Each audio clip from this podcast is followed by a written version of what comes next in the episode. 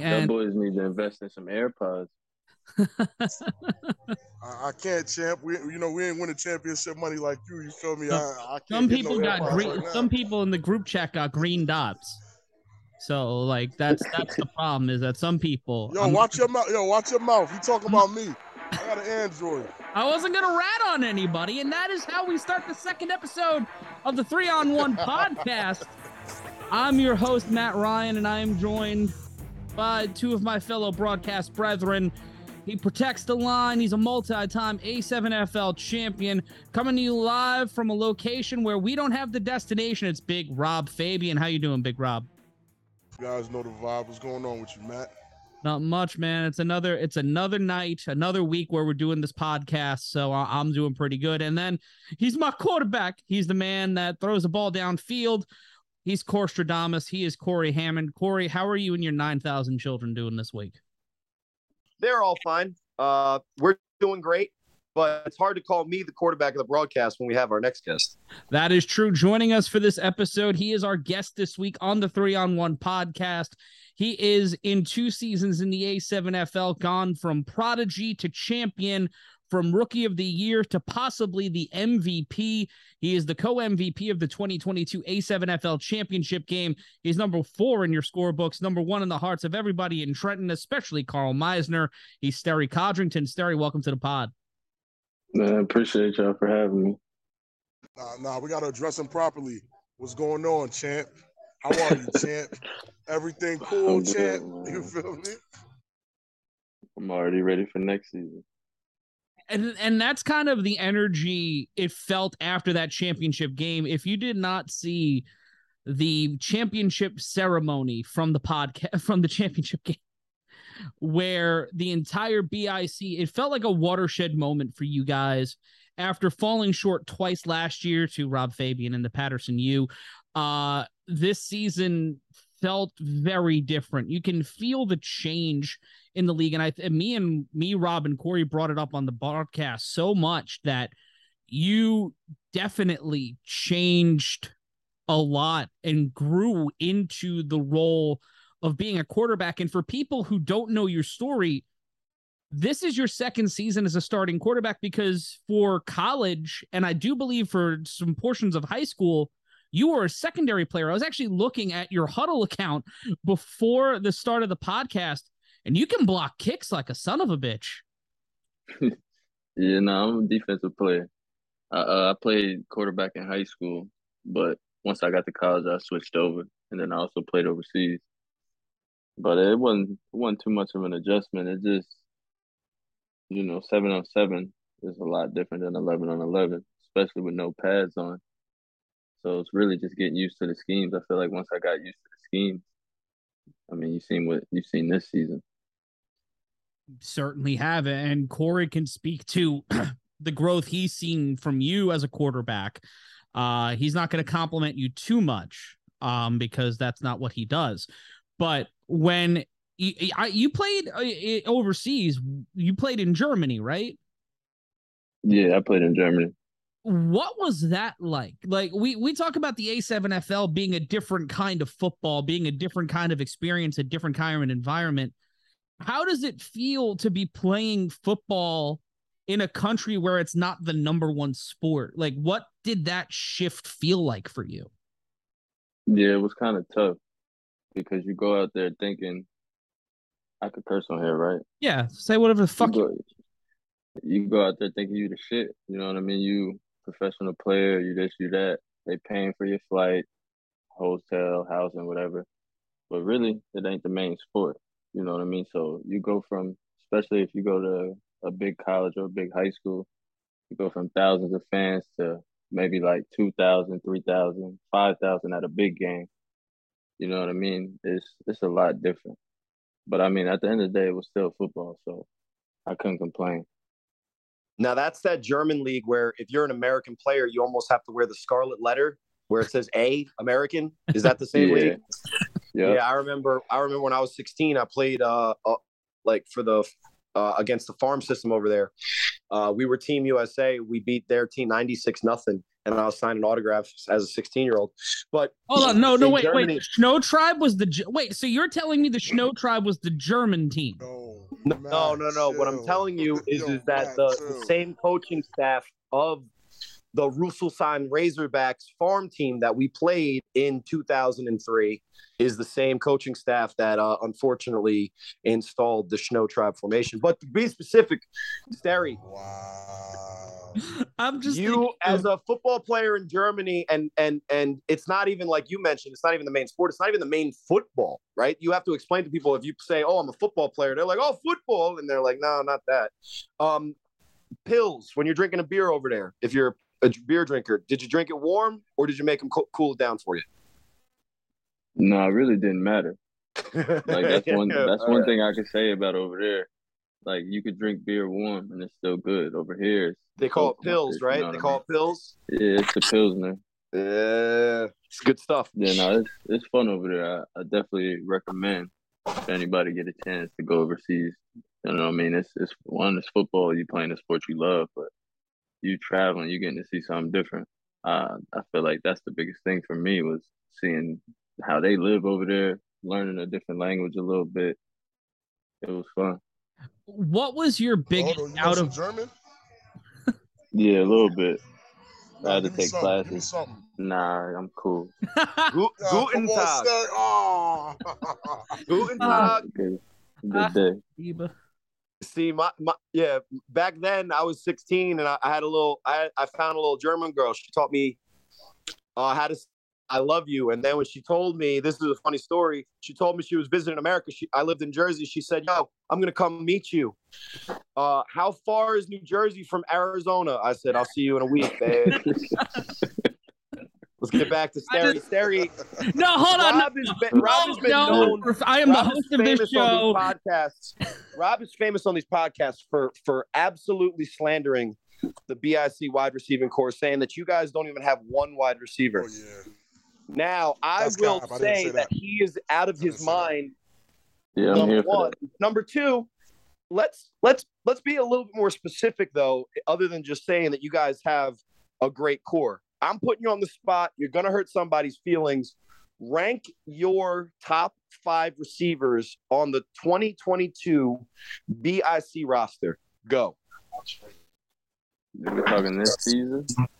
The past season, no roster moves based on just performance. I'll give you your your maybe the depth chart would be Shanti Worthy, Kason Campbell, Umar Lewis, Cohen.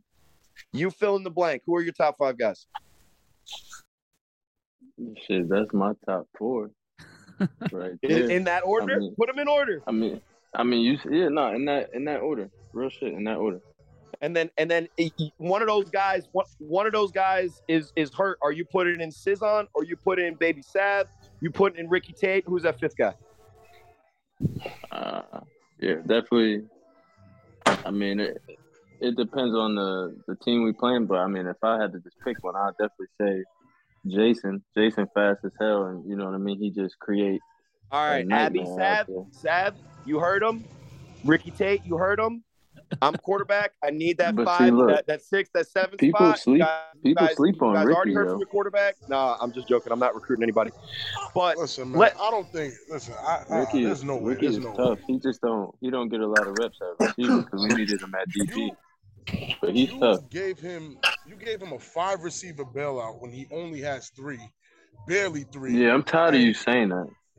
You don't listen. Listen, you you can say what you want. Everybody can can say what they it. want. I was in the it. booth watching it. I was watching receivers that were stars for you last year dropping passes in clutch time. I was Oh. watching other guys not making plays for you. I was Oh. watching Ashante Worthy get abused because he's the only person that can catch the ball. And if he's not catching the ball, Sisson could get a little something and then you taking off.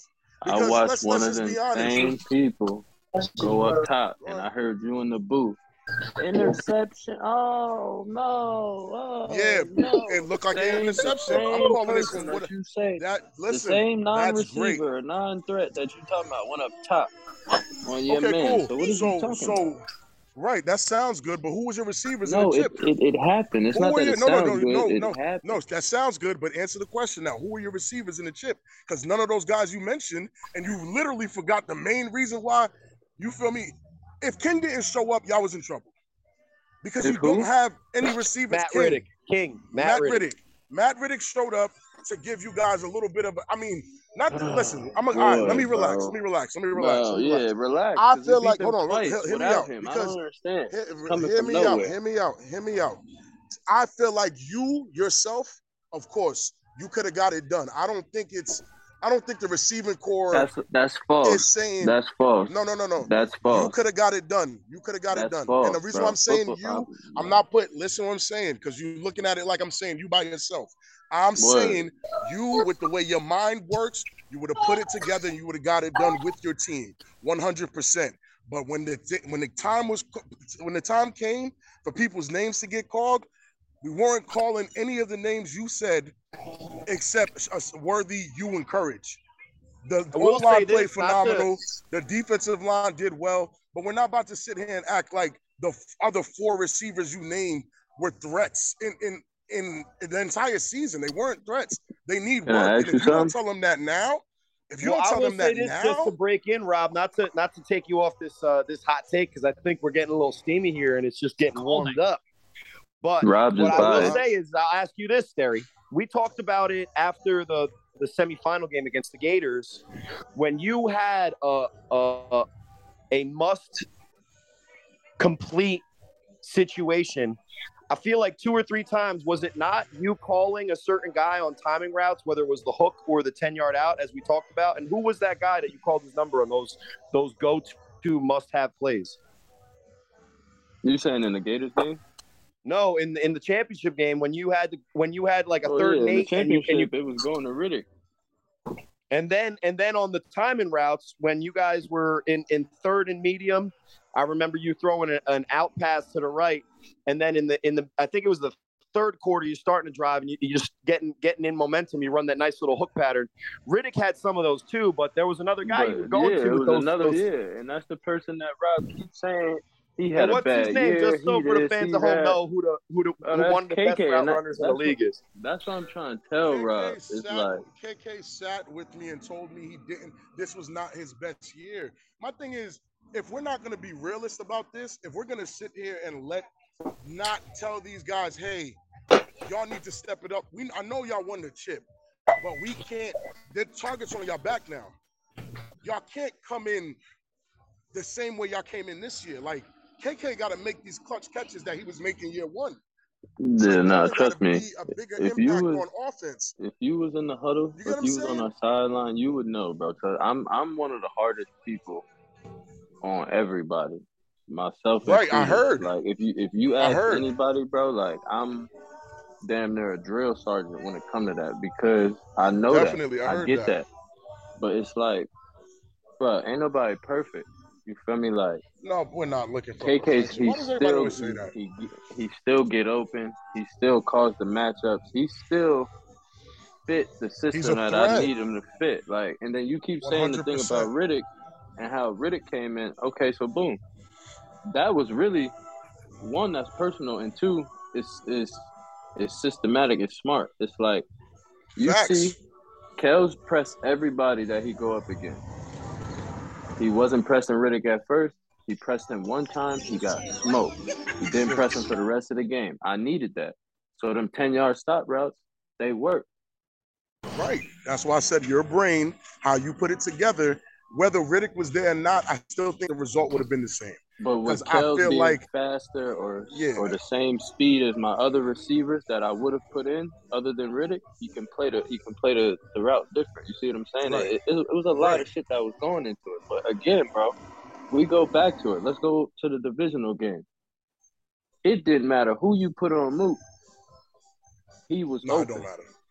Yeah, it doesn't we matter. were coming up with certain plays, certain things to get him open. We was running a one receiver system. I was throwing the ball to the tight ends a little bit more. We was handing the ball off a little bit more. We had to beat them three different ways. That's why it, the, Facts. the, the shit looked the way it looked. Everybody keeps saying, "Oh yeah, it's hard to beat a team twice." Bro, it's hard as hell to beat a team three times, and it's hard as hell to come up with a good game plan against a great team. Right. Like, Well, for the you, for the you, I say it was hard to beat you guys once because they didn't. Um, even even though they had the three opportunities. But let me just put this out for Rob because I I do understand his point and he is very passionate about it. I don't agree with him at all. Um, as a quarterback, I would love to have those types of options. And like I said, uh, those guys that he left out of his top five, you know, find me, find my DMs wherever I'm going. You're invited Funny anyway. He's, he's selling himself. for real, but for real though, Yo, well, I got that- a platform. why- I'm trying to play. But, But here's the that's thing. why I I'm got a question for. Rob. because I know I got a question for Rob, and then can Sarah, leave. you back me up. Rob, you talk about these two guys all the time, and I think these are two of the top receivers that that you you absolutely hate, but have the talent level that if they if they meet, met the expectations that you have for them, they might be the one of the better, if not the best in the league. Who do you take if you get one option at these two guys? Do you take Kason Campbell from BIC or Ant Mo from Rare Breed, Rob? Case I Man. can't. Are you kidding? That's not a. What kind of question? That was a. But you you're you me- you, you're gonna make it rag on like both of these guys equally, right? So No. See, the thing is with Case, a different level of rag. With Case, with Okay. KK, I know his level. And I know he didn't play to his level. That's I'm just holding him to the standard that I know he can play at, which is something I'm pretty sure Sterry does. So he understands me on that point. But because I'm not, you know I'm saying, I'm not on the team, I'm not the quarterback, I'm not the coach. It sounds a little different coming from a broadcast guy, and I can respect that. With Ant Mo, Ant Mo, the only reason why I say anything about Ant Mo is because Ant Mo said he was an MVP caliber receiver. I'm not gonna forget Right, he that you said that. last year. He said that last year. So that you again, people talk and think people are gonna forget. The target is on your back because you opened your mouth. Ant Mo is like 6'3", 6'4", dropping bombs at the cor- at the end of the like, corner of the end zone. Are you kidding me? No, like you gotta step up to whatever you you speak it into existence, right? If you claim you're that guy, you gotta show it. And I'm gonna I'm expecting that performance from you every time you come out. And it's not about perfection. It's about playing to the standard. You you think you think Ashanti plays perfect every game? No, but it, he still lives up to his standard of play every game. Sterry is not perfect, no, but Sterry plays up to his standards every game. I, I haven't seen Sterry play a game underneath what I expect Sterry to do. I can't say win The- or lo- lose. the 'cause I only the only game So- Sterry struggled was the first three quarters against the Renegades because that defensive line is crazy to crazy, and I I found Yeah, that I out. want to play. I want to play them bad as hell.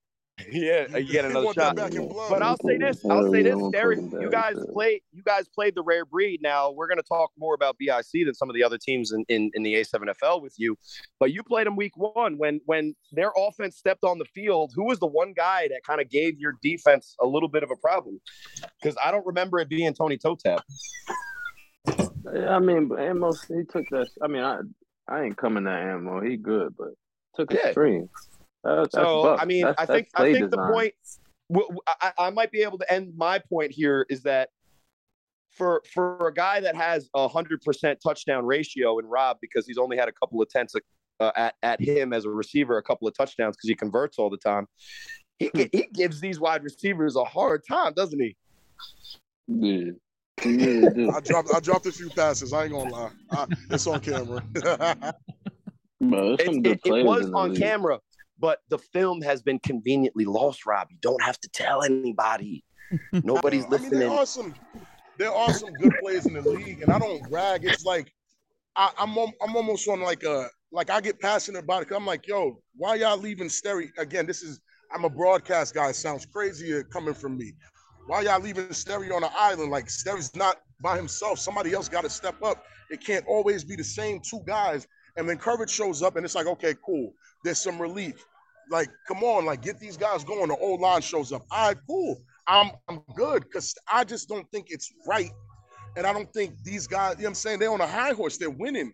Don't get lax, you feel me? Don't get Sterry sacked for nothing because of a miscue or motherfuckers not paying attention to what route he asks you to run and shit. Like it gets like that for me because I'm like, I'm seeing that.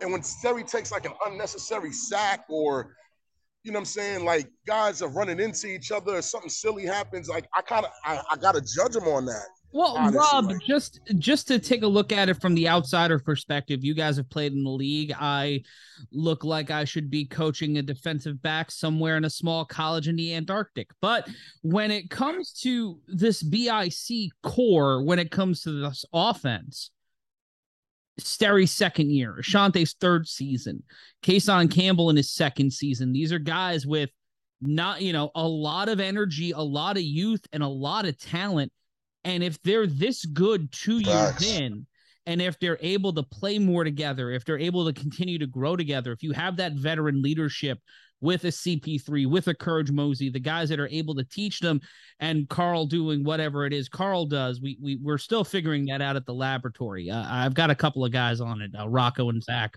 Carl, Carl does a lot. Carl does a lot. Don't I'm kidding. I, I, love Carl. Carl I love Carl. Carl is Carl, Carl prays harder than anyone in the Oh, certainly. but, but when you're looking at that Sterry and you know Kason, Sisson, you Ricky Tate in his first year in the league, you have you have all these players, a lot of them on the rookie of the year list that we're going to get to in just a minute. Some really interesting names there, and a lot of guys in blue and white uh, on that list. But how excited as a leader on this team because you've grown into the leader on offense how excited does that make you feel and also knowing on the other side of the ball you have a bunch of psychopaths who are also in their first or second season facts it uh it made me feel good i mean it just backed me up with what i told rob like it's gonna be our shit for the next couple years we wasn't playing like, I mean, you know, our team was good last year, but what we were saying last year is we had a whole bunch of athletes. We didn't have a team. Now we got a family. Like what I was telling Rob last year on the other podcast, like kicking it outside of football, having little cookouts, you know what I mean, watching film together. Like we doing all of that now. We ain't practicing yet, but we're gonna get there. And yeah, letting everybody know we won the whole trip. No practice. Wow. Well, when you guys when you guys run the table, you go you go undefeated. You beat the the the three time, four time. You know, you ask the right people, you get the wrong answers. Defending champions in the youth three times in one season. All of them relatively close games, but at times it felt handed. You have young young guys on your team, rookies that excelled. You guys are are, are facing uh, an, an an adversary an adversary, excuse me, in success that to quote Bane when he's talking to Batman in The Dark Knight Rises, victory defeated you, Batman, he says, right? Now, what are you guys going to do to, to remain hungry as young, as good, and as dominant as you were this season? If you ask K right. he said this is the best A7 NFL team of all time. What is it that you guys are going to be have to do to keep that edge so that you can stay on the mountaintop when it's a lot easier, even though it's hard, lot easier to climb than it is to stay on top, as we saw from what the U were able to do this year. I mean, really, it's going to come down to, you know, those those experienced people that you were saying before, but you know, it's a lot of people you left out. But Herschel, main one, you know, Big Zoe, Kenny, all these other people to keep the younger guys. And I mean, I don't want to consider myself young. I'm 28. So I mean, I, I would wish I was one of you. Bro, bro, guys. that's kind of young with, with all young, young compared that's, to y'all. Yeah, yeah, definitely I mean? like, compared to us. Ouch. What you just, trying to say, bro? we you know, trying to say I got gray hair and I, am slow as hell because it's true. Yes, that's what I'm saying. I'm hurt. but nah, it just we we got a we got an idea what it takes. You know what I mean? And, and like I say, we are already ready for next year we we want to play the best teams. Like we're not ducking it. We already knew coming into this year that we was gonna have the best teams on the schedule. You know what I mean? And hopefully with the chemistry, it's just gonna get better. Like I don't really see, not to sound cocky, but I don't really see any team having it for us. Like K Wack always say, it come down to matchups. It really do. Like if you Facts, watch film for real, every team that we play we do something different because it's the matchups. No matter who we play, something is different. It might look the same, but we're gonna switch it up just based on what, who we going against. And I feel like that's the reason why nobody could beat us. And if we do what we did last year in the off season, which we already started, it ain't gonna be nobody to beat us. We just we gotta keep getting better at, you know, the the little I say our depth chart, you know, spots that we need to fill. But we got a whole bunch of young guys playing both ways that are that's willing to play both ways. That's the biggest thing. Like Trey, KK, another one. Like KK, KK, one of the best corners in the league. We just, you know, I mean, we we got him on offense, but we're gonna see next year. Uh, talking Trey was about phenomenal. Yeah, Trey's a dog. yeah, Trey Cohen He was is phenomenal special teams. One of my favorites to watch from this past season. Just his infectious ability on the field, and also the the flips. I wanted to ask you about that, Sterry. I wanted to ask you about the highlight, what everybody has seen. You know, millions of views on Sports Center, millions of views on Overtime. What Oh yeah, I'm glad you asked me this. what we all know Right. you're new to the league and you've not seen the great rivalry, the upcoming audio documentary. Y'all done fucked up now. the story of Vegas versus everybody.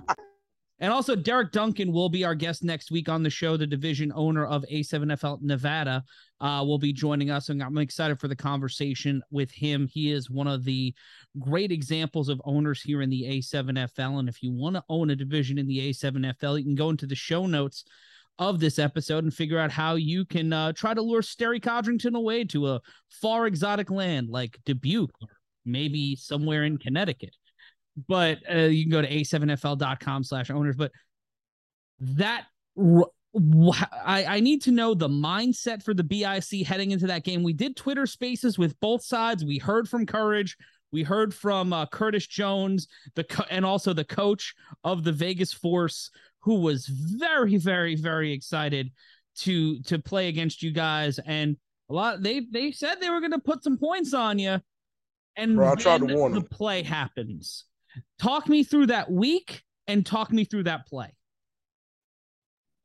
Well, I go go even before that. So with us or with me, because I say I call the plays, but with us, we don't go out there really trying to embarrass teams. Like we try to win, and if it just so happened that we win by fifty, it is what it is. But when we was playing Snow Tribe, we was up by fifty already at half. You know what I mean? Now it's time to rotate people in and this and that. But they was still talking as if they was down by seven or that they was up by seven. You know what I mean? So then we had to make a statement now. Fast forward to 80-0. then with uh with the Vegas team, right? We up on them like twenty something six, right? Or Mhm. maybe twenty something nothing, whatever. It's It was twenty. It was twenty six nothing. The It moment. was, yeah, it was 26 zip. Yeah. So we get to a little argument at halftime, and they chatting just like they was online. You know what I mean? And then, so we like, I I bring everybody in. I'm like, yo, I don't give a fuck where everybody at when it happened. You could be in the bathroom. As soon as you hear BIC score, we all run into the to the end zone and we doing it. And because Jason had some family stuff going on, you know what I mean. And he was the first one to do the the celebration, so it was half to get Right. bro, you know what I mean, his salute, and half to be like, fuck y'all, this our shit, this how you supposed to do it. So that's what that was. But we weren't gonna run the score up on them, but they just couldn't stop talking. Like we be out there trying to be respectful. I mean, we talk our shit. Everybody talk their shit when they play football, but they just they was talking too much. Like Well, we all know Vegas how was serious your team, Kenny Stansberry, in it specifically takes the brothers in Christ uh, moniker and and how you know reverent at times, especially Kenny, like I said, can be on the field. And obviously, I'm being sarcastic, but I will say this: what opened and what retreated faster? Corners trying to cover Ashanti Worthy, or get ready for this one, Rob. You're gonna hate me. Or I my am. I'm man pretty sure I Pac-Man am. Jones, or my man Pac-Man Jones hairline. What what Ooh, ran further back? yeah, yeah, yeah, you're a demon, son. Nah, Nice. you're a demon. What what is the better back pedal? you just murdered Yeah, man in the street. real shit. Like, My yo, boy the shots dreams, that he are had being movies. taken. That Oh. shit crazy.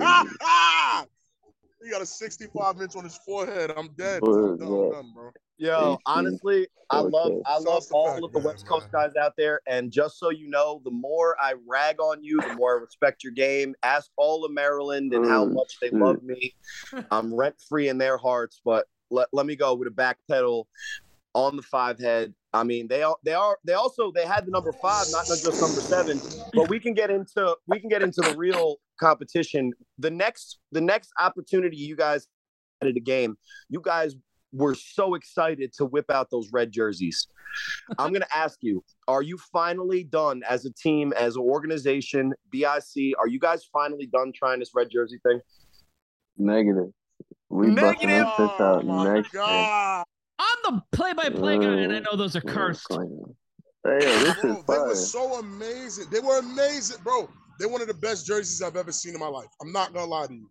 Everything about those jerseys were perfect. I like what they Well, stood for, but reason. Sterry, Yeah. Y'all want Sterry. to look for whatever reason. I'll give y'all another story since you feel me. We here. that's why we Man. Let's do it. Motherfuckers was so worried about them jerseys leading up to that game. it was like it Tell was me like about they- it.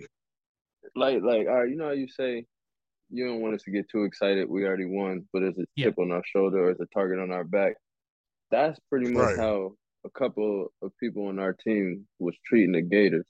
You feel me? Like, Mhm. I already knew what's up with them. They always come with a game plan. That damn, if you use that game plan with a couple better pieces, you know, you fuck around and win. We done did that in the past before. I ain't gonna say too much, but they can, they Right. they know what they're doing. So I always took them serious. But there's a lot of people that was just worried about the jerseys. They what what uh what lowers we wearing, white, black, this color, red. When we bringing the jerseys out, it was motherfuckers at the stadium like, yo, we should put on this jersey pre-game and then break the jerseys out at this time. It's like, yo, it's, it's game day. Like, get ready for the game. That's the curse. That's the that's curse really what red that was. jerseys, But bro. man, they already out. Motherfuckers know what they look like. It's up now. We're still wearing them. Yeah, of course, of course. It's just something about those just whip, reds, whip, man. them, whip 'em out for you know the next time you guys are against Spank Ta- uh excuse me Snow Tribe and then and then it'll, yo, it'll all pause, work out. pause. It It'll might. all work Whip You're it out. out and gonna need to like Spanktown stage right them no matter what before the games now. Like, All right, Rob, that was an absolute pause, but nobody else was thinking about that. I think your mind's in the gutter. You'll Man, see when they play it Spanktown back get on a the pod. They're gonna be like, "I'm next year, nasty." yo. They gonna be good. They- They're gonna be all right. Yeah, I believe Uh, that. let's let's build on that. Let's build on that because you know the I've- game, Sterry. You, you obviously well. Let's just build Rob on, just on just the overall the overall I hate snow. view. Bro, I'm the only one on the pod that likes Snow Tribe. Everybody else be You don't even them. like Snow Tribe. You I said do if like they had Snow a Tribe. quarterback, but that's They'd like be pretty good. that's like the, saying if the Jets if the Jets have a good organization, then they'll be They'd successful. be pretty Hold good. on, I'll put an end to it right now. Sterry says with a quarter, a starting quarterback, Snow Tribe would be good. Rob Fabien says that. I'm inclined to agree with them. Cory Hammond, during this offseason, I would like to openly advocate and negotiate for you to join the Rahway Snow Tribe. I am acting as your agent. This is a notice to the Snow Tribe. I'm, I'm on camera right now. I am acting as Cory Hammond's agent between now today when we are taping this podcast on August 2nd. Uh, just say August 3rd from 9 a.m. August 3rd, 2022 up until opening day of the A7FL season. I am acting as Cory Hammond's agent. I am opening negotiations with the Snow Tribe. So please Right. DM us. And listen, and listen, this is what I'll say. Matt, you're I, I- I'm literally the worst client you could ever have because I will ask this Facts. to not I will ask this to not only the people that we're speaking to, but everybody listening at home. Yes or no, is Cory Hammond the player petty? Very petty. And this is a waste of time because he's But, going to but come But here's into another next season. thing.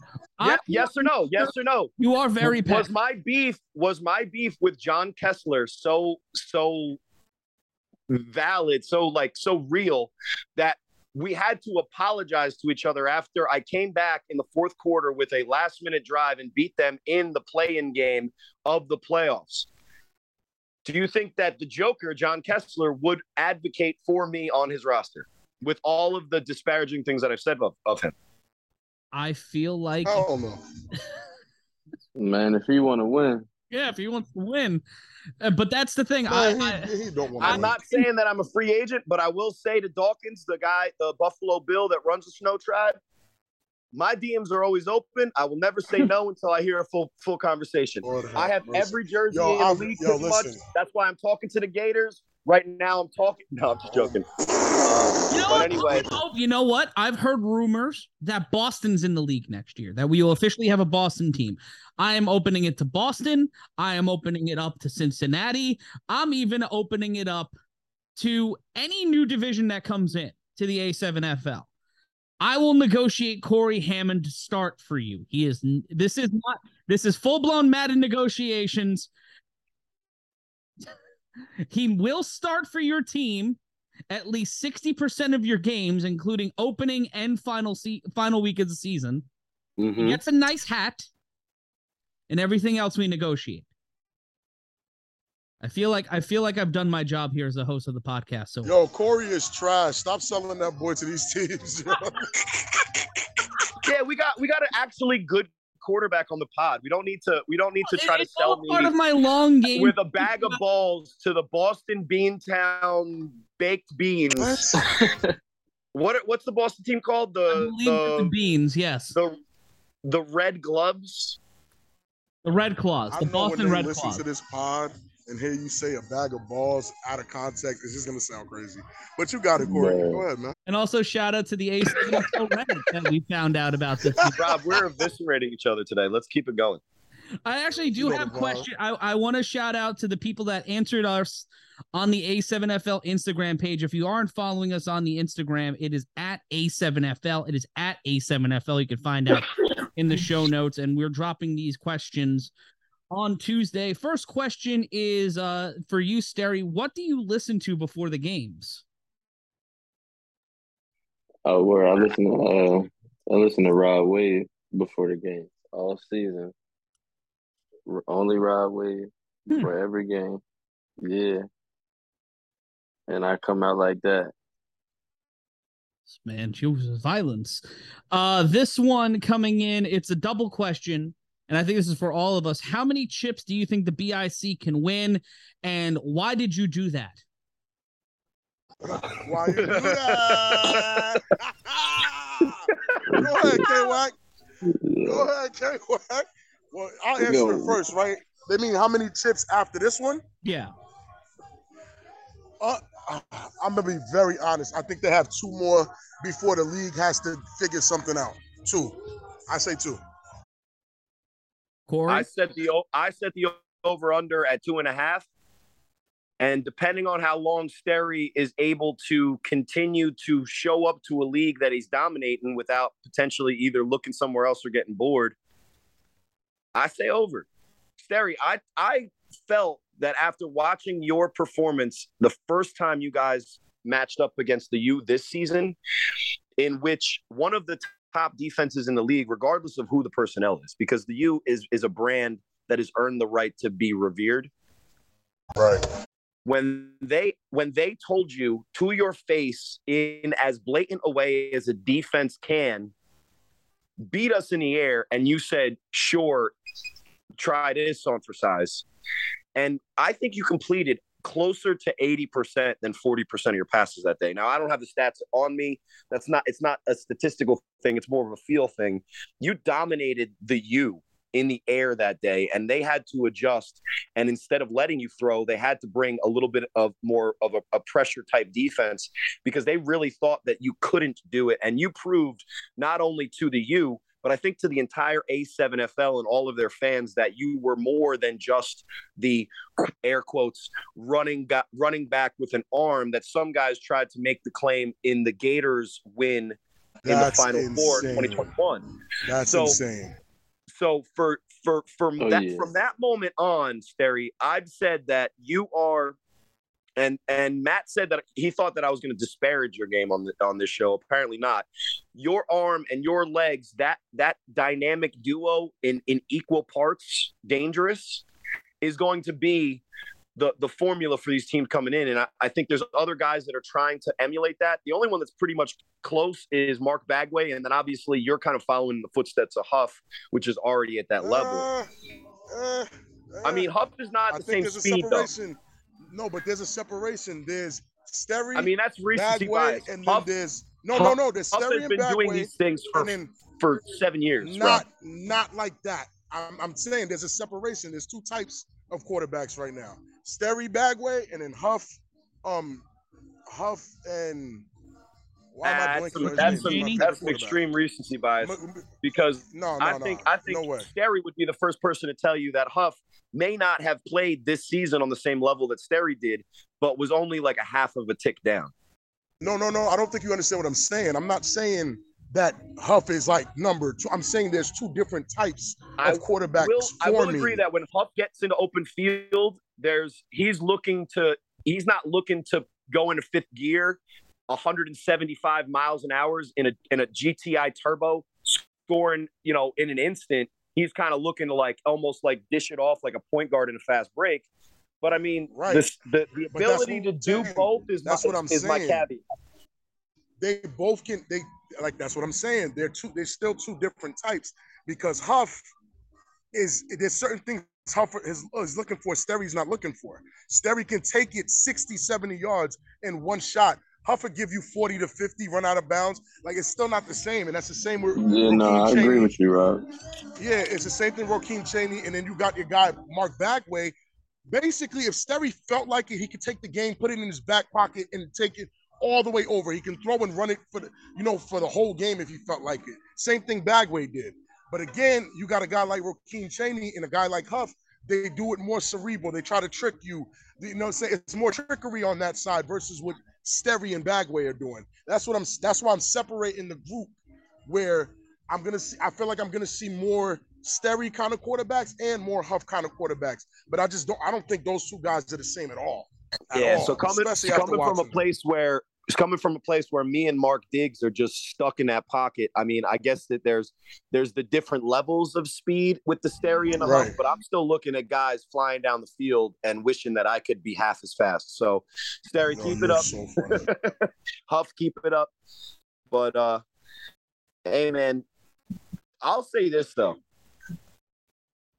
There's a lot of catching up to do that the rest of the A7FL has to do because we saw some of the top teams come in and even though the U only lost by a couple of points in all of their games, I think we could all agree at times it felt like BIC was a, a much more dominant performance in those wins, even though two of them ended up as only two point wins. But I think one of the the biggest drawbacks to some of the success in this league, Sterry, and we kind of mentioned it before, is it's really hard to stay on top because what you're going to be asking your guys to do is not get full of themselves. So, what is one thing that, as a leader of the team, that you can say, I need to work on this for your game to improve so you could set the example for the guys that are underneath you and following you? It really would just be focusing on keeping my composure. I mean, I think I do a good job of it, but still a lot of different times where, you know what I mean, I let certain shit get to me and I feel like it kind of fall on the team. But this whole winning thing is really not it ain't gonna get to us as much as everybody think. And again, it's gonna sound cocky, but like we already knew this. Like if if I could go screenshot how we was talking in the chat like week one, y'all would think we was crazy. like, and we we showed up week one against Rare Breed with no defense, as we would say. You feel me? Like y'all didn't see Rivard, y'all didn't see a lot of people. Like we knew what it was. It was just we had to get there first. We still had to put in the work. We knew what we could do. We knew what it was going to look like, but we had to put in the work. You know what I mean? So, us actually winning it, it's really just making us hungrier because we want to be. This is really why everybody say little bro, big bro with the U because we still chasing them. At the end of the day, they got the, they got the chips that we, you know what I mean, or the dynasty that we trying to get. So, What was more important to your championship run this year? The heartbreaking loss in the championship last year, or finally getting over the hump and beating the U in the head in the heads up matchups? What was more important to your your guys' psyche on your championship drive for 2022? The loss or the or the eventual victories? I really, I think it was both losses because I think with the first loss, it was more like even people on my team like, oh, you know, Sterry actually good. You know what I mean? Like it was still some questions like the teams that I was playing against in the competition and this and that, and everybody wanted to see how I was going to do against you. You know what I mean? Everybody wanted to see how I was going to do against the Gators and everything. So I feel like with those performances, even though we lost, I feel like everybody on the team kind of bought into the fact that we could actually do it. And I mean, yeah, you made a statement. Us having to play them three times this season was really just a test. Like, yeah, we could do it, but can we do it two times, three times? Can we do it when it matters? So that's all that was. I mean, I'm really not tripping. Like, I feel like they not as good as they was last year. So yeah, it it was a win. You know what I mean? But it don't mean as much as it would have meant if we'd have beat them last year. I mean, yeah, you was you was there, you was straight, but nah, nah, I don't I'm know. I'm trolling. I'm trolling. I'm trolling. It was just a vibe, like it, they was arguing with each other and everything this year. I mean, like I don't know, it just seemed. Sterry, Sterry, me and you spoke um off the record a few times. You know, we could keep those private, but we spoke on the record a few times as well, where I told you, like after even even after we won in in 2021, right? When I gave you a hug, bro, and I said, you know, good game. I said, bro, keep the team together, and y'all got it, because I felt it. I felt it in the middle of that game. I was like, damn, like this is it. Like this is the changeover. This is the last time I'll be able to win a championship on a veteran team. Like it's over because Sterry and these young guys are coming and they're not playing with nobody. And I felt that shit in the middle of the championship game that I actually won. And I'm looking at the sideline. I'm like, yo, these kids, I, I called y'all kids in that moment. I'm like, yo, these kids aren't backing down. These ain't fucking kids. They're not playing like y'all had no fear. Y'all were losing, had no fear. Y'all went up, had no fear. Um, shit went bad for y'all, y'all had no fear. Shit went good for y'all, y'all had no fear. There was no fear. And I said, damn, if this same team comes back next year, and I'm pretty sure Ken- Kenny's a genius, and you guys have friends out the wazoo, I'm pretty sure you guys can add a few pieces. But if this same team comes back next year, I'm, I'm happy that I retired because I don't want any smoke with that team. I, I, want nothing to do with that team. My old ass knees and ankles can't deal with that. What the fuck do you think I would have did with a variety this year? Nothing. I'd have got cooked too. I might have been able to outsmart some shit, but variety would have cooked my ass too. So yeah, I went out and got him for you. I, I, bet the hell you did. I bet the hell you did. And guess what Big Rob did? Where's that retire button? And I'm, I'm, I'm walking out with a chip. It, was, it was like, as soon as the variety signal went up in the air, my phone blew up. And Big Rod took it, off. Hey, man. Shouts to Sisson, too. Sisson shook my hand and said, hey, bro, I'm retiring with a chip. I said, as you fucking should, King. And that's it. Be done. Yeah, but now he coming back. Really? Oh, he's yeah, a monster. Coming he's coming back. He wants to yeah, double nah, you up, can't. And then you can't just one and done. Go one, not doing one that. and done. You can't do one and done. And that, no, we're I not think, doing that. And I think next is year is going to be the most interesting challenge for a defending champion in A7FL history. To to be completely honest, because with the rise of new cities, the rise of potential more cross country games in the regular season, and these other divisions picking up the game, the fact that Tampa was as good as they were this season in their second season in the league, and you have competition growing there. Ohio and Kentucky showing out. We're going to have Boston next year, and it'll be interesting to see who goes on that Boston team. DC might be able to reload. I trust Vegas and LA not liking what happened in the postseason, and they're going to come back reloaded. Do you guys feel, and Sterry, I want you to answer this first because you're going to be the one defending a championship in this scenario. Do you feel this is the last time we will see two New Jersey che- teams in the A7FL championship playing against each other? Nah. Nah, hell no. What? Like, what do you think that Tampa? Tampa was good and everything, but I mean, I don't know, shit different over here. Like, and I don't want to get on here talking too crazy about rare breed, but it looked the way it looked in the week one we showed up with like 16 people. We would beat shit down their leg. We played them again, bro. Like, But then they No. put in, but then they put in Rokeem Cheney, and they started coming back. Now, obviously, they made it look nicer than it was. But anybody that you was don't there, know what Verardi Um, looked like in person. well, You know I'll I'll, I'll that ask you this since you brought up the rare breed. There's a there there's some conversation if you if you hit the right pockets uh about the rare breed and what they should be doing because of the you know we were talking recency bias with Huff having you know you know it's a subpar year making it to the championship throwing for over 25 touchdowns you know he's taking a step back. Um if you're let's say BIC is not allowed to perform because you guys are just so nice. It's just like, look, it's not even fair, guys. You guys go play the YouTube guys and, and all that. You're making the decision for the rare breed for who plays and starts a quarterback, plays the entire game.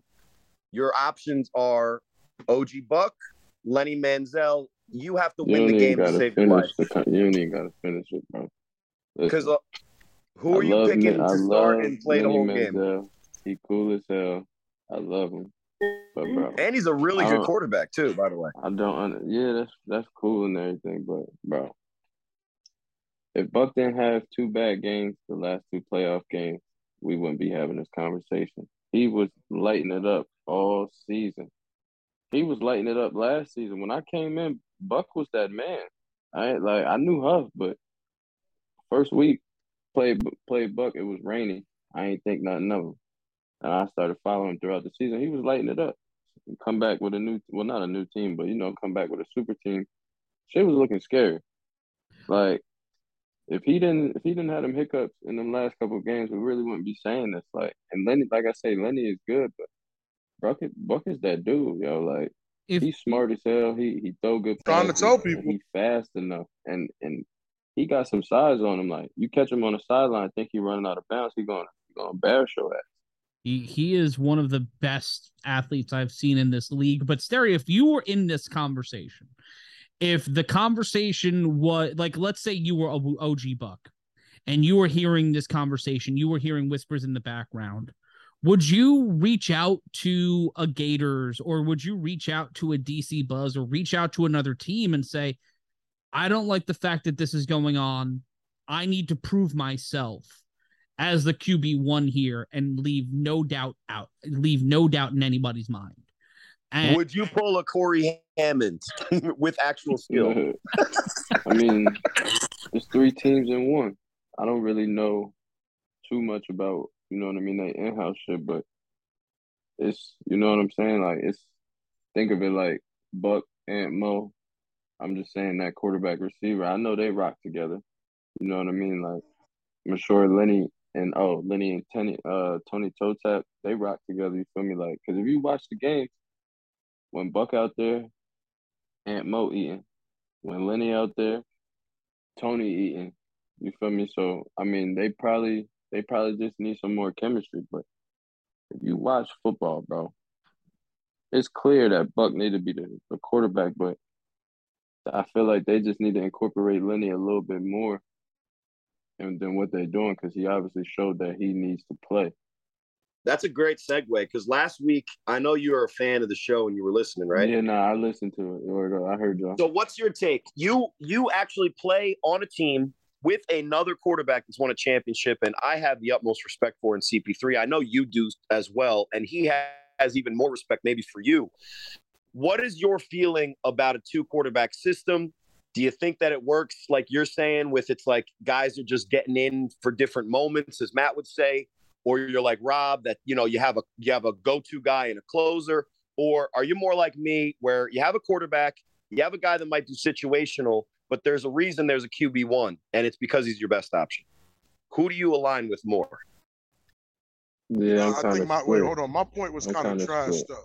I didn't say you need a closer. I got to clear that up because I I got said chewed for that shit, and I'm like, I I never said have a QB one and then someone to close the game out while the QB one sits on the bench. I don't believe in that. What I'm saying is every team should have two decent to elite quarterbacks on their team because no team really in the history of A7 has won a chip without having two good quarterbacks.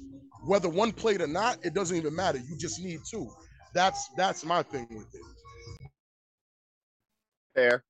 But I'll ask you this, Rob, but then we'll Yeah, go back no, I to agree with Sterry. that. But I'll ask you this, Rob, but then we'll go back to Sterry. How many good, not great, not elite, right? And you don't have to name the names, and obviously you can keep me out. But how many good quarterbacks do we even have in the league, think? Because I think we could count them probably on one hand or max two.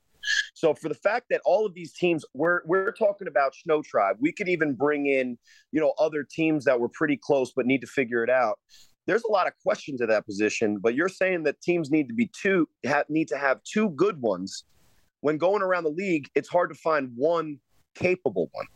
But I'll Yeah, no, that's a fact. mean- Wait, but but- hey, Rob, before you go, let me say this though. There's a lot of quarterbacks in the league that one, they ain't played quarterback in a long time. That was me last year. I just didn't look as bad as a lot of the other people look now, but there's a lot of quarterbacks. That's an but no, for real understatement. though, for real, there's a lot of quarterbacks in the league that they really are good. Like if you watch their tangibles and their technique and how they release the ball and everything, they real deal quarterbacks. They just Right. not used to seven on seven, no pads, linemen in they like immediately in But their face. you're There's no talking about snap. guys There's a that lot of have a good get used release and can throw a spiral. That's one thing. I've, I throw a very catchable ball. I don't. I throw spirals. I've never had that issue. I've never once said, even when everybody else was after that that video game performance in your debut, where there was other, you know, announcers. I'm not going to name names. we know who it is that were ver- having a Ah, lot of questions about you. Oh, for, I mean, hell yeah. Stevie came out first game of the season and ripped the team a new asshole. I Of course, of course, you got to look at him a little like, wait a second, is he the real deal or was this like a, you know what I'm saying? But by the Yeah, end of the people were, season, I was changing. people were trying to throw shade on him because he faced uh, a defensive line that's full of six nine monsters that can play point guard, smacking him in the Yeah, face, bro. and and was and everybody was Renegades, like, "Oh, D, you yeah, do it." But it's Renegades like, D line, best D line I played against since I've been in the Renegades league. D line is something else, man. And, Mhm. and if They not for some since I injuries, I, think they'd have been all right. And I, you know, before we got to get to the A7FL award nominees because I want to get everybody's thoughts on it. And th- there's a lot of really good nominees this year. the The awards list is loaded. Um, Sterry, I was thinking about this earlier today about like those moments where you go, "Holy shit, this is what I want to do with my life," and it it comes down to those like those those turnkey moments, those transitional moments where it goes from like, oh, I like this to I need to fucking do this every day of my life. Is there one moment, one athlete, one player, one thing that really locked football in as your passion? What drives you to go across halfway across the world, play on a completely different continent, away from your family, speaking a language that I'm part German, that I can barely understand. It's a romance language, allegedly. I call bullshit, but That's And- it's Germanic. That's it's it's it's German. It's Germanic. But anyway, but you you what was that moment? I want to know that for you guys, Rob and Cory as well. Like, what was that aha moment for you? well, well, let the champions go first. I'll wait in the back with my one with my one playoff victory. Uh, For me, oh, I played all sports growing up, so I didn't really, I didn't really care for football like that. But then, eventually, being good at it and everything, it was just the whole family played football. Everybody was good at it. Everybody supported me, and then my brother, my oldest brother, well, my middle brother, he was a he was a big fan, and he couldn't really. I say he wasn't that good, you know what I mean? But he pretty Shots much was. he was having his career through me, you know what I mean? So he uh he ended up passing away when I was overseas, so I just pretty much been playing for him. It's kind of like a uh, like a little memory, you know what I mean? Because it's one thing to watch football, to coach football, but to actually keep playing it ain't nothing like it. So I feel like for me, that's what it is. Like, cause once I stopped playing overseas, I was pretty much done. Like I didn't, you know what I mean? I wasn't really tripping. But a lot of my little cousins play in the league. Like Ashanti is one of my little cousins, so that's another thing. Playing with family, playing for my brother, so it's all cool. Yeah, I I wish that I had a cousin that could run a four two forty, juke everyone out of their shoes. Yeah, that'd be nice. Yeah, he he different. But but Cory, Rob, what about you guys? What was that aha moment? Go ahead, Rob, with your Um, chip. Yeah, no, no worry with my two chips, thanks. But um, uh, the aha moment, it's it's kind of weird. My aha moment didn't come till later, It was gonna sound really weird. So 2014, we were playing. We, I was on BIC, and we were having. You know how Sterry said, you know, beginning of the season, first game of the season. I know in the chat they probably say, "Bro, we winning the chip." Da da da da. We're going to. Well, back then we were chatting. I was telling the guys, I'm like, yeah, we're going to the chip that 2014 year.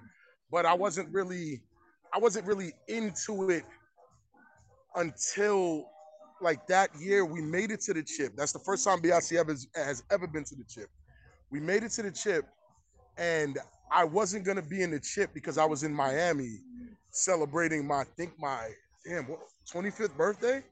I think it was my 25th birthday. I was I was in Miami celebrating, and I'm on that trip, drunk off my ass, and I'm like, yo, I don't want to be here. Like I just I just stopped and I was like, yo, I don't want to be here. I want to go back to Jersey. They're like, what you mean? I said, yo, I have my team. Like I felt so weird leaving my team back there. Like we we grinded to the chip together for me to be in Miami doing what? I mean, granted, we still went. I still went out there. We got our ass kicked, but ironically to the U. But for me, it was it was at that moment when I was drunk off my ass, and I was like, yo, like that's it was the brotherhood moment. It was that, bro. I, you know, Kenny, um, just yuck, Ant, J.K. Um, Nemeth was our quarterback. Courage was there. Um, laid back Jones, Troy, Scat. Like it was those guys. Like I, it, it was in my head, and I'm like, yo, I can't be in Miami celebrating my birthday. I need to be at the chip doing something. Like I, I can't be here. So I took the next flight out of Miami and made it to the chip on time. If you could believe that. That shit's crazy. What about you, Cory? Well, I play for two reasons, and I come from the completely opposite side, right? I play for two reasons. One, as a 35 year old man that is just trying to make it day by day Damn. with my job and my kids, right? Yeah, I'm old and I feel older at times, but my kids remind me how old I am looking with my gray hair. but where I'm at in my life, there's very, very, very few times that I can test the actual strength of my will against something that seems at times insurmountable or you know I, I always liken it to if if they let people nowadays joust like suit of armor big ass long lance run a horse down like just stay on a horse like could you get back up after the hits? I'm an insane person that can't be out in the streets asking some guy rob size for a fight just to see what i got inside so i play the a7fl but also i play because i've had people my entire career tell me that I'm not good enough. And I don't know. Eh, we, I asked you, Sterry. Now you've always been good enough, but I asked you what drove you more, the loss or the wins, and you said the loss. And I feel like all of the losses, because I have like probably uh, like a ten times the amount of losses that you guys have in your careers, uh, you know, combined. Doubt it, but yeah, gotcha. Um, that's an Hey, seven exaggeration. careers? I try Hey, to be seven careers? self-deprecating, but I take a lot of pride in the, the in the seasons that I joined a team that was terrible, and then all of a sudden they were relevant. Now the teams didn't take the same you know pride in that, and usually cut me the next year. But that's why I play, is because there's a lot of people telling me that I can't or I'm not good, and it feels great to do it right in front of their faces and constantly prove that maybe not all the time that I'm going to beat them in the scoreboard, but ask ask guys that play defensive line in this league. Everyone's trying to take my dumbass out, especially since I started talking on the games. And at the end of the, and at the end of the game, my biggest compliment is that a big guy that outweighs me by 110 pounds can bench press three times what I can and probably actually goes to the gym. He looks to me and says, Yo, there's something wrong with you. You're made of iron. Like I, I always talk about my my best compliment is Big Mo Ramadan saying that, yo, Cory is not a human being. And I play because th- there's a certain amount of toughness you need in life. and there's no better way to like physically manifest what it takes to survive this shitty ass life at times. And that was my first curse on these uh, R-rated park podcasts. I was trying my best, but I can't. There's no other place in the world that you can test who you are inside than to to to, to suit up against the kind of athletes that we have, trying to literally murder you because you talk shit constantly on podcasts. And I can't get that without going to jail anywhere else. yeah, no, I agree with you too. And going off that, I, that's one thing I forgot to say. Like, I give it to you. You take a lot of hits, bro.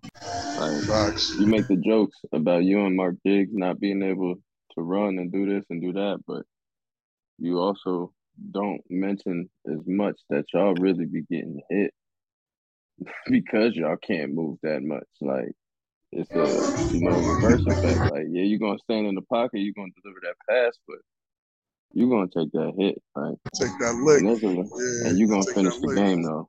That's the thing is it's a lot of good quarterbacks in the league, or y'all say they're good, but they can't finish a game, or they can't finish a full season. You won't say you won't say his name. I guess I won't say his name either. But I mean, but it Pretty ain't just one person though. It's like it's not just one. But you know, Everybody narrows it one- down there's to one one person, but there's a lot of quarterbacks I've seen them get hit hard and they come out the game a couple plays or they they end on the next drive. But you ain't never seen that from me. You- You won't see that from me. Like, have you who's who football. have you even taken a hard hit, Sterry? Who bro, I've the hit hardest hit you taken this season? week one. Cardo smoked me, Oh lord, Bad. okay, Wolverine, never yeah. Oh man, That's enough. bro. Yeah, that's enough. mad. Sterry, I was Sterry, that's enough. bro. When Listen, he had that uh, was when he had that little helmet that he was wearing on, That Bro, man is even not when he human don't, even when he don't got that shit on, he got a bald head. It feel like he helmet. got a bald head. Yo, I'm bro, he hit bro. hard. Bro, he hit hard. He do, he do. Cardo strong, bro. He hit me. Uh, well, Calbone hit me hard. He landed on me. Train hit pretty hard. Bone hit hard too, yo. He landed on me. That shit hurt. Yeah, bone, bone different. Bone's different. Yeah, Pretty he's athletic them- all enough. ones He's Baltimore, athletic them- enough to be leave hitting. his leave his feet guys hit, before yeah. you throw the ball, and then he You lands the on you worst, because though? it's technically legal. Oh, The, Who's the worst? Bates. Marcel Bates. Bates, Marcel Bates. You wanna know? You wanna know why, bro? Bates tackles so awkward. Watch, watch his. If he got highlight, watch his highlights, bro. He tackles so awkward, like he gonna fuck around, break your ankle. He do it every time. That shit hurts so bad, bro. He just grab you and he just fall. That shit hurt, bro. I and that's a never, boy, never man. felt pain like that, bro. Never That's a big pain like guy, that. bro. That's what I'm saying. Like, yeah, that was the worst. Well, we've been uh, talking with an A7 champion, but will he be in a candidate for the A7FL MVP right now? We're going to bring you the nominees for the A7FL awards. It's myself, it's Cory Hammond, Big Rob Fabien, and the quarterback of the Trenton BIC, Sterry Codrington. And we're starting off with A7FL Rookie of the Year, guys. And there are three members of the BIC that are up for nomination Alex Verardi, Trey Cohen, and Big Mook Trahim Duran are up for Rookie of the Year. Capri Bibbs from Santa Monica Vibe, Curtis Jones from the Las Vegas Force, Seth Chambers from the Covington Heist, who had one hell of a game in his game of the week debut, Definitely, definitely game, had a great game. and Leandre Parrish from the DC Buzz. Now we don't we've not seen a lot of game tape of Leandre Parrish and Capri Bibbs, but we've seen Curtis Jones and we've seen Seth Chambers. They put on some epic performances. But for me, the A7FL Rookie of the Year definitely will be going to Alex Verardi. Really, really hard to argue against what he did in the championship game alone. Sharing MVP honors with you, Sterry. He he had over five tackles for loss. I think it was like six tackles for loss, five sacks, or four for five, and just a shark out there. Just probably about 38 mentions from Rob Fabien, which is 38, which is an all-time A7FL record. Bro, you you would think that was my son playing out there the way I was saying that boy name. That Y'all boy good. crazy. Verardi. eh, Listen, that, that boy good. But just a quick correction: Mook and Trey Cohen are not rookies, so Really? they are definitely out. Yeah, they are not rookies. Trey Rob, Cohen you did have a kept it. No, you should have kept it quiet. I will Please. say my honorable mention because I think we all agree, and and Sterry's probably not gonna not gonna go away from it, but we would all agree that what Verardi did in not only his rookie season, but especially in the championship game on the biggest stage with the most on the line, I think is is really hard to argue. But I will say this: I'm pretty sure that RTC, the running back Wilkerson for the Force, was a rookie, and he Well, may you're- not be. you, on the, you may the not short, see. Yeah, you may. You're gonna may see. not be on the short list, but I will say as an honorable mention, what I saw from him in the limited action at the running back position, that that's somebody that the Vegas Force can pretty much bank on being able to build around, especially with some of their big offensive linemen. If they can get those guys to do some deep knee bends and get you know some some a couple more blocks on uh, the, the the quicker Oh, defensive linemen. man. Also, Matt Ryan get in touch with my guy, Coach Mack over there. Vegas isn't a bad spot. If they need a slow quarterback that's able to deliver accurate passes on the play action, you might have your guy. Lord have mercy. Lord have mercy. Well, Is Rob, this wouldn't be this wouldn't of the year be this wouldn't be three on one if I didn't just have Uh, to just true. disrespectfully bl- mention my, myself. But point point being, RTC running back number thirty six for the Vegas Force, Wilkerson had himself not only a heck of the season, but a pretty big impact, especially against the Snow Tribe in the playoffs. But I think it's hard to argue that Verardi as your rookie of the year because you're going to mention one of these other uh, uh, trophies coming up. His defensive player of the year. I think he made a case it's the same that. guy. So it's It's the so same as guy. far as rookie of the year, it's got to be Verardi for me. Is it uh is it like last year where it's defensive rookie No, of the just year? one rookie of the year. Oh yeah, no, then it's Alex. You have to you have to give it to Verardi. There's no if you don't give it to Verardi, this thing is rigged and it looks nuts. like you can't.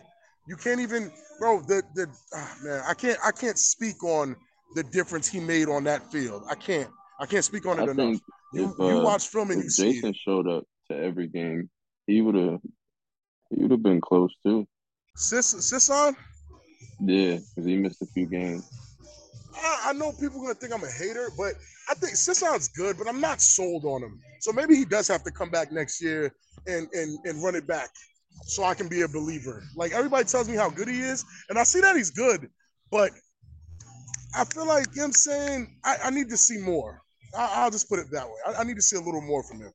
To put it technically, what Rob's saying is is that it, for a guy that's going to be a deep ball threat, a la like a you know like a you know like a DeSean Jackson that spreads the field and is is is, is really tracking deep balls.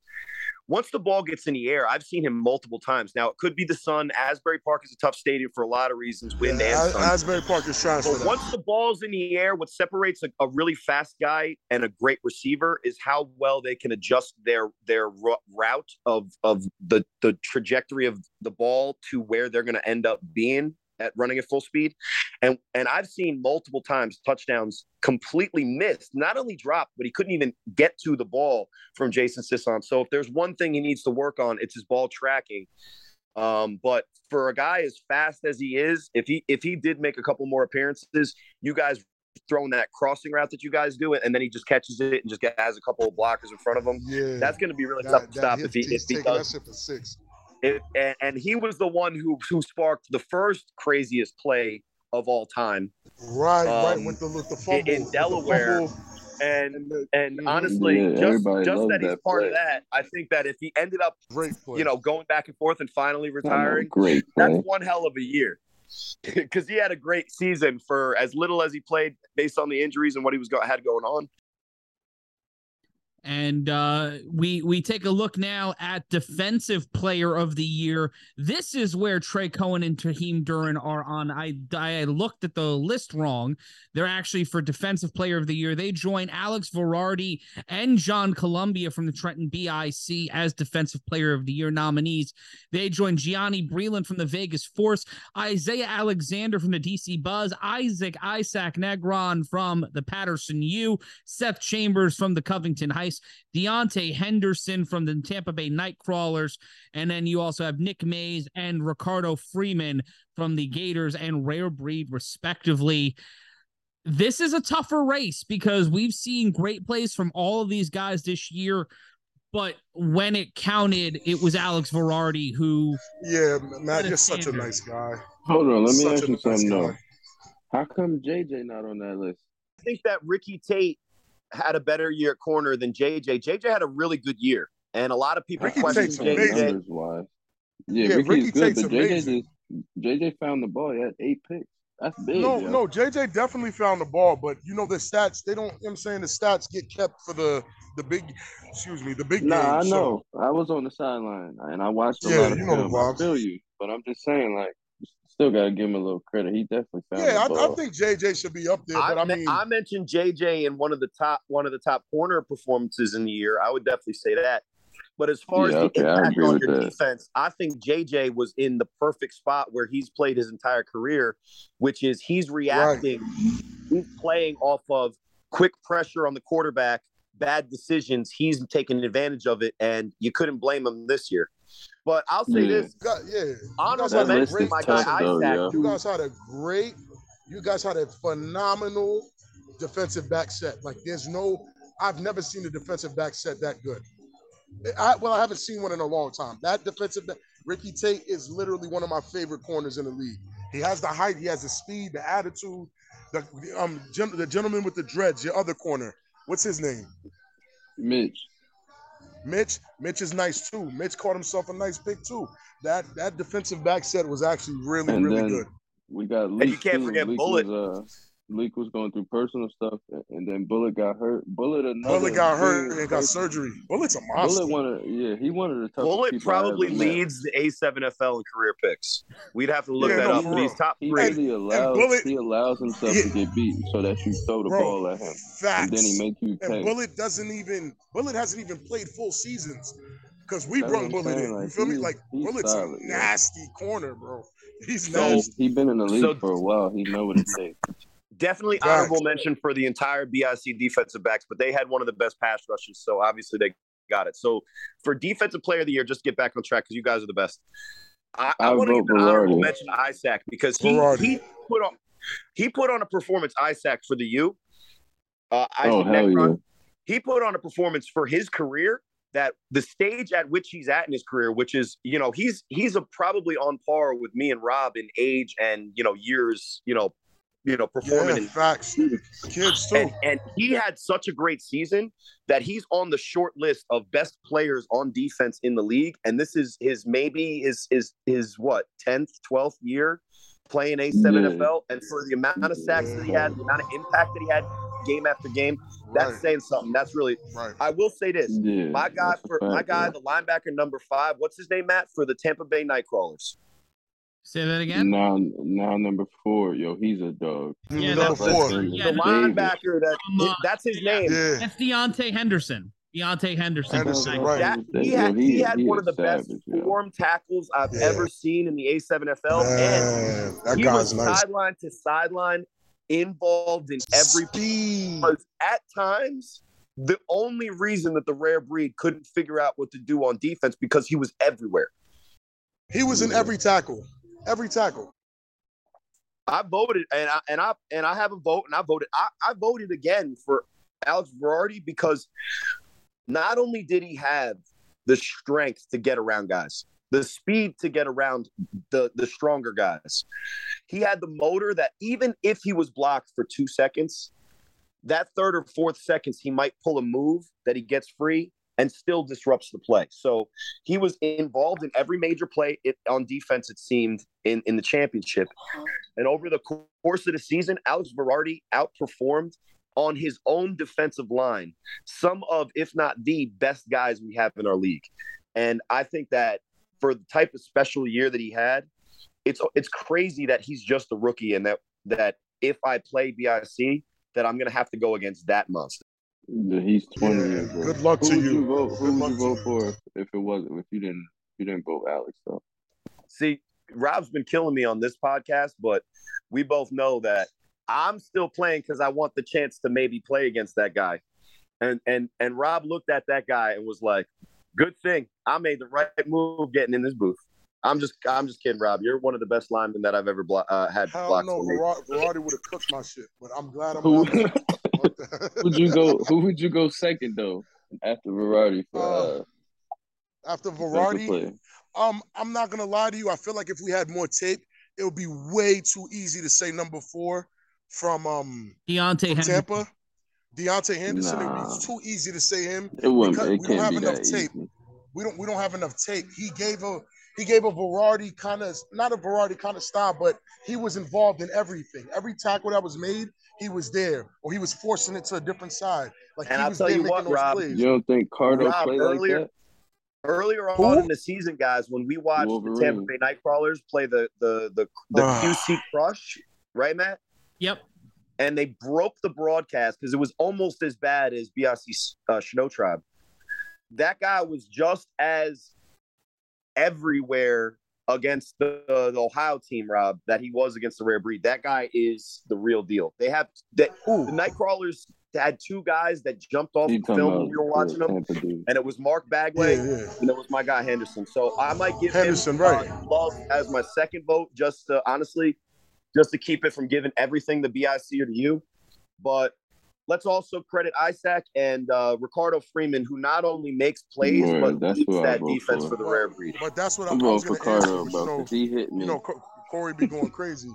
But the reason why I wasn't going to say Cardo, you know, I wasn't going to say Cardo only be. I have a. bi- I'll admit it. I have a bias against Cardo. I don't. I don't. I personally don't think he's that good. He's he can hit.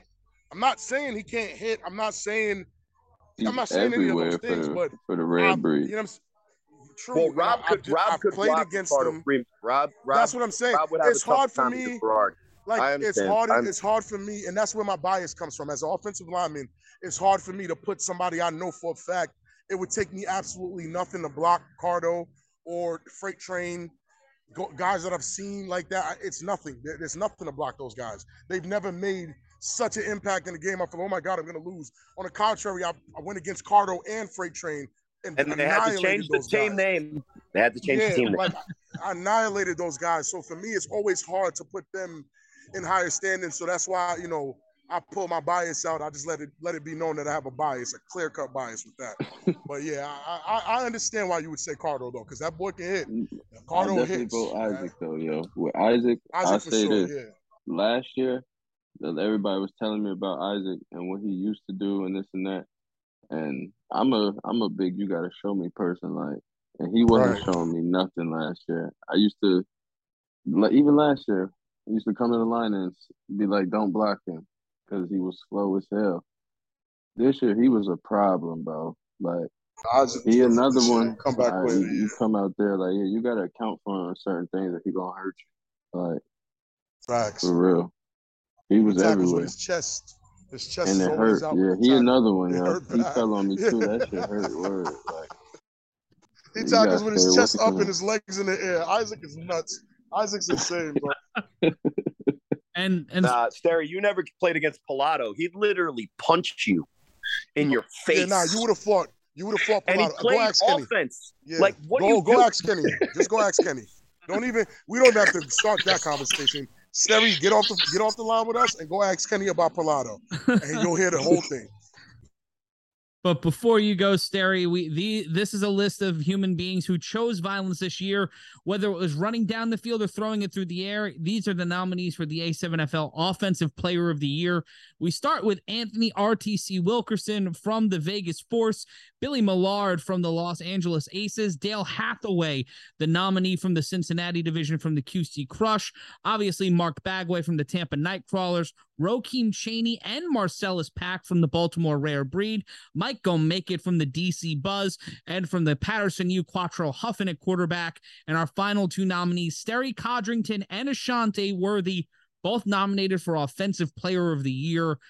The deeper you go on this list, the harder it is to to pick a favorite. For me, it comes down to two, and I don't know which one I'm gonna pick yet. I have to study some tape, but it is one of them is the man on the line with us right now, Sterry Codrington, and the other one is Ashante Worthy. And you talk about, and we talked about this in a video package leading into the championship game and leading into the playoffs. you talk about quarterback wide receiver combinations in pro football a lot, whether it's Montana and Rice, uh, T.O. and Jeff Garcia, uh, the, whoever Gardner Minshew and whoever played wide receiver on the Jaguars three years ago. I'm kidding, but w- you in this league, it's been huff and moon for the past few years, but since 2021, Codrington to Worthy has been a combination that has led to six points almost every time the ball has been in his hands. And it's and then you take you take Ashante's three on one work into account. These are the two most prodigious offensive players in the league and possibly in league history.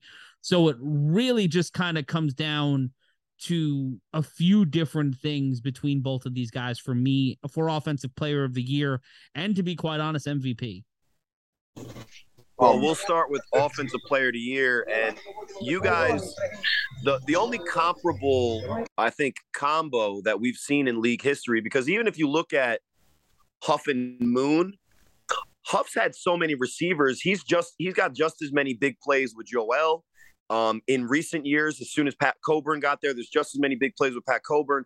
So, although Kareem Moon is one of the biggest playmakers in A7FL history, they come in all types of different ways. So, when I think of it, I think of Woog and Matt Riddick.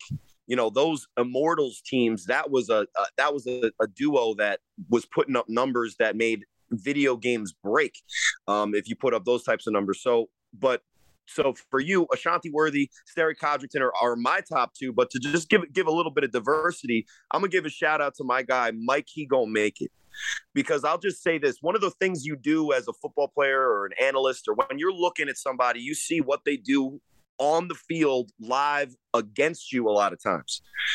And in the past two games that I've had against Mike, he gonna make it. He scored nine touchdowns. Last year he scored five against us. This year he scored four. And for the for the Buzz to make the jump that they did from being the bottom of the Maryland division to the third best team, that's a team that's on a on an upward trajectory. And if they can put together a couple more things and, and get a little bit better in certain other places, having a guy like Mike Higo make it, who can score at will, moss over people at like five seven, he's a different kind of player. And although I'm obviously going to talk about the top two guys in in in who I'm actually going to give it to, I did just want to shout out a guy who I respect his game a lot, and he's proven, despite whatever you say about him and how much trash he talks on the field, he backs it up with some seriously great play at the wide receiver position for the Buzz. Against bums, but um, yeah, let's against bums. um, let's get back to the champs um the this is for offensive player of the year, right? I think it's yeah. a lot tougher. It's a tough, tough call, but not because he's on the call. I have to give it to Sterry because what Ashanti does on offense, he can do on offense, and what he does on special teams is special teams. But special teams to me doesn't count for offense, even if it puts points on the board.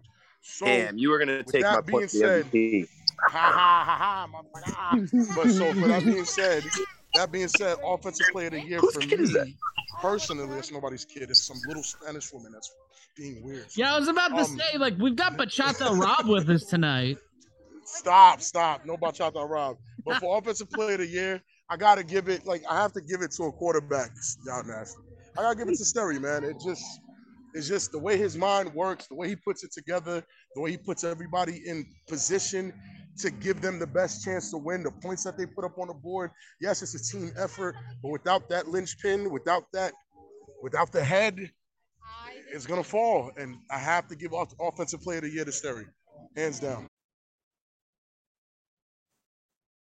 And uh, what about you, Sterry? Yeah, Sterry, what, what's your thoughts? Who's the offensive player of the year in the A7FL for 2022? I mean, it's tough for me. I, I don't want to sound biased, but for me, I I would vote myself MVP, and I vote Mook or I vote Ashanti offensive player. And the only reason why I say that is I agree with Rob as far as special teams is is separate, and um, Ashanti also got a defensive touchdown. I don't know if anybody really remember, but we played against uh, I think it was the Animals and he got a defensive touchdown. He had a, a strip sack. But For me, course it he just it, it comes down to the fact that, and and again, I love my cousin, but if we didn't have Mook, we'd win games. It just wouldn't look the same way it looks That's with gonna the- always be my point forever. with the So, you- with the so what amount you're of saying, talent. Sterry, No, no, wait, but look, let me finish. With Go the ahead. amount of talent that we have, like y'all say, Riddick didn't show up all season until the championship game. Imagine Mook is not on our team. He's he's not in the league, and Riddick shows up all season. Y'all still win. I'm not saying this. I'm not saying it's gonna look the same, but I, I'm guaranteeing that we still win. Y'all but- still win. Now and again, I ain't trying to sound cocky, but if you take me off the team, They it don't doesn't win. look it doesn't look the They same don't. way. Yeah, you No, guys can't guys see because win. we're not doing video. But I'm like, So he said, me, "You take me off the team." I started like rubbing my hands together, like, "Oh shit." Ah, I mean, I'm just I'm just being honest. Like I feel like I took at least the offense. Like Kenny Kenny definitely and there's a, a couple other people that was working on the defense, but Kenny definitely took the defense to another level. But as far as the offense and what, what we've been doing and the amount of talent that we got on the team and how everybody got to get fed to be happy.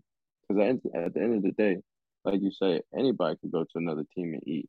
You know what I mean? But if you can eat a little bit and win, anybody gonna stay, and that's my job. And I feel like I've been doing a good job of that. So It's a player of the I, I think, I think for me, that I don't know. I think that's the most valuable player. But and That's a good. That's a good segue from Matt to the next next award. I think, right? I vote. You know what I mean? I vote my cousin regardless. And uh, that does lead us to our final award, the uh, A7FL MVP. Sterry Codrington and Shante Worthy, obviously nominated. They're joined by Baltimore Rare Breed quarterback Rokeem Cheney, Paterson U quarterback Quattro Huffin, DC Buzz quarterback Mark Diggs, Anthony RTC Wilkerson from the Vegas Force, Billy Millard of the Los Angeles Aces, Dale Hathaway from the QC Crush, Mark Bagway from the Tampa Nightcrawlers, and the one of the the only defensive presence on the MVP list in Ricardo Freeman from the Baltimore Rare Breed. Uh I kind of have to align with Sterry here in terms for MVP. I think all of us agree on that, but if Sterry Codrington was out of the equation, I think Ashante Worthy takes it, but you can make a huge, huge conversation piece around two guys that in the in the term most valuable player and in the description that Sterry just said if you take RTC Wilkerson or Mark Bagway off of either team they are not making the final four in my or the elite 8 in my opinion you you are not if you don't have those two weapons if Mark Bagway wasn't under center or playing defense for the Nightcrawlers that to me doesn't I don't the they don't play the greatest right. game of the year. They don't they don't Right. make it to this next game. And we and if you have mm, you know RTC not running the ball for the force, especially in that game against the Snow Tribe, it, it's Because not they have no quarterback. And yeah, What about- else What about Rare Breed and Buck?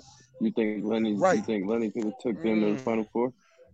And this is Ah. this is why this is why Sterry, what you said, what you said makes sense. my I'm, I'm Buck's still my vote. If I didn't if I didn't vote for myself I- or Shanti, I vote for Buck. and I understand that because if you take Buck, it, it- it's really if you take Buck from Rare Breed, what do they do? If you take Huff from the U, what do they do? And if you take Sterry off of BIC, what do they do?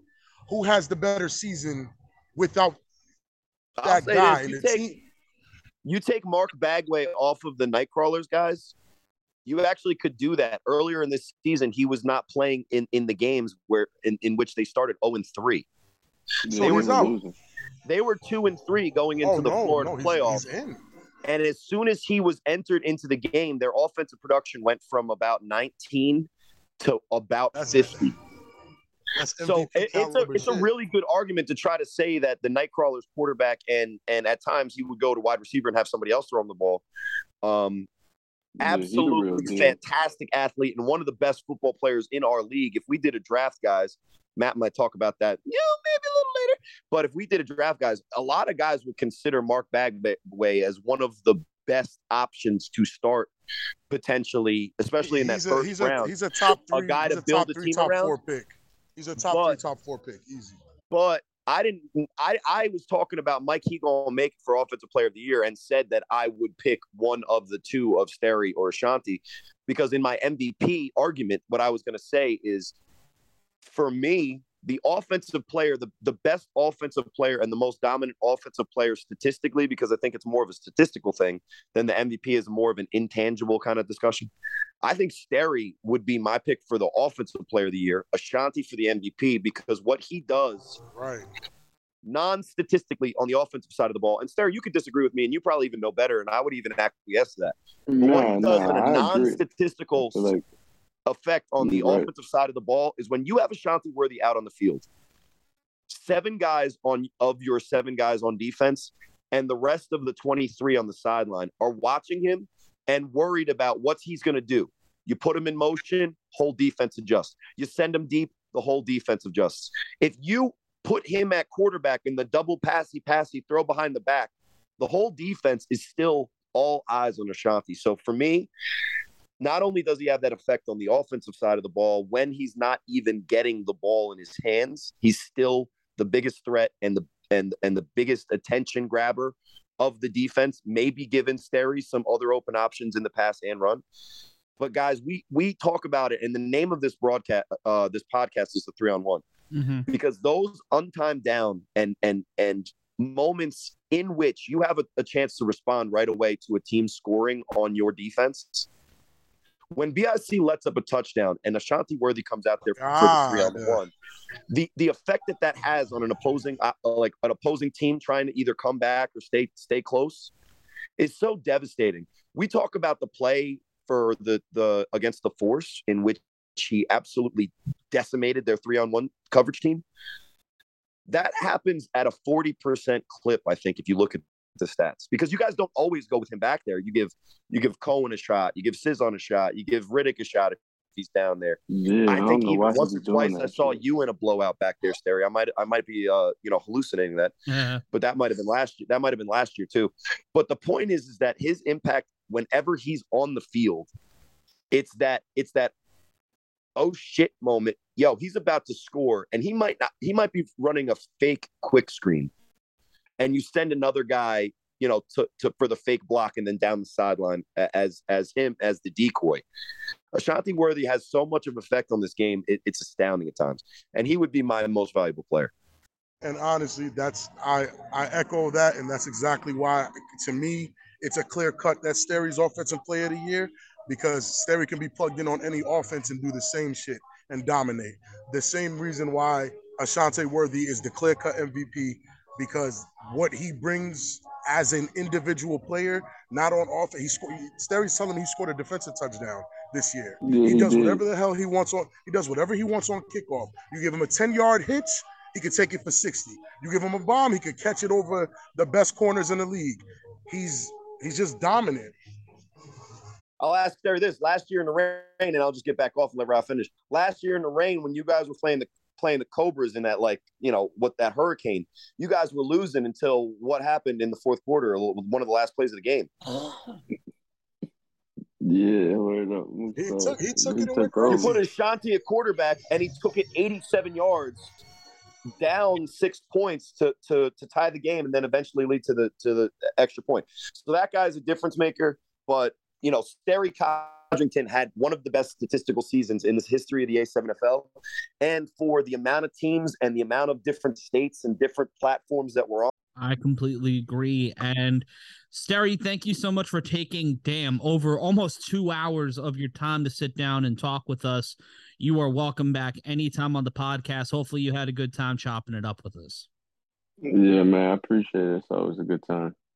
Uh, we appreciate you. Let's go, champ. Yeah, we about to run it back. well, we're gonna see if you guys run it back next year. I'm so excited to see what happens in 2023. And next week, we're going to have a little bit of a look ahead at what 2023 will be as we sit down with Derek Duncan, the owner of A7FL Nevada. We'll talk about the Jersey Vegas rivalry. We'll talk about potential Reno options next year. We'll also hopefully have more about a new division coming to the A7FL. Uh, hearing a lot of rumors about more teams being added, more regions being added to the A7FL. And we hope to break that news for you next week here on the Three on One podcast. And, and you... with Derek Duncan from Vegas coming back on, I might have to answer for that receding hairline comment. I, I, might uh. not be able to be on the pod at all because Vegas don't like me. Well, I think they're gonna like me a little less. They may not like Big Rob Fabien, but they certainly love Bachata Bobby Fabien, who's joining us on the. I can't stand you. I can't stand you. I can't stand. You. That's not another Bobby, ladies and gentlemen. That's not just another Bobby. And if you want to follow the gang so. on social media, our Twitter handles are in the show notes. And if you want to be a part of the A7FL, you have your opportunity via our friends at StartEngine. That link is also in the show notes.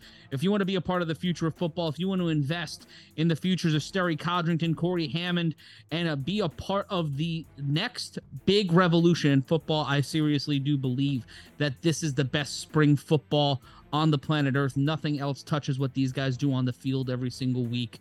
And being able to call these games and watch Sterry perform along with his teammates uh, is a professional joy. And more people deserve, need to see what these guys do. They deserve the biggest platform possible. And ways we can do that is by you becoming a member of the A7FL, becoming an investor in the A7FL. Go to startengine.com slash A7FL or click the link in our show notes for more information. If you want to vote on the A7FL champ on the A7FL awards, go to a7fl.com or in the show notes below. We will have all the info for you on how you can vote in these awards and we want to say so long, auf Wiedersehen, goodbye. Then we'll be back with you next week for another edition of the Three on One podcast. Be safe, be well, don't be a jerk off.